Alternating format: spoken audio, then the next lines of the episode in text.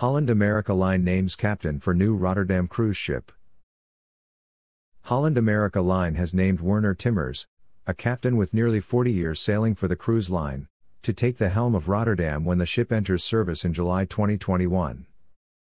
Captain Timmers joined Holland America Line in 1984 and has worked on all classes of ship within the brand, most recently as Master of Koningsdam.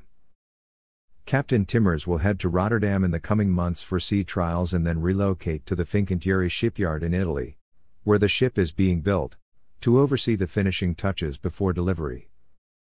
As one of the longest serving officers in our fleet with a wealth of experience, we are pleased to name Captain Timmers Master of Rotterdam, said Gus Antorcha, president of Holland America Line.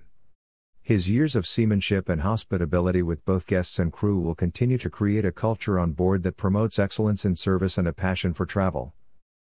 Since first joining Holland America Line in 1984 as an intern, Captain Timmers has worked his way up the ranks to captain, which he achieved in 1996. He has since been master of Eurodam, Koningsdam, Nieuw Amsterdam, Ryndam, Zaandam and Zuiderdam. I am deeply honored to be named the first master of Rotterdam, and I look forward to getting on board for the sea trials and seeing the ship come together during the final stages of construction, said Captain Timmers. My long career with Holland America Line has been filled with so many wonderful milestones, and this appointment is a highlight. A native Dutchman, Captain Timmers grew up in Roosendaal, the Netherlands. He chose a career at sea in his final year of high school after hearing a seafarer tell tales of adventure during career day.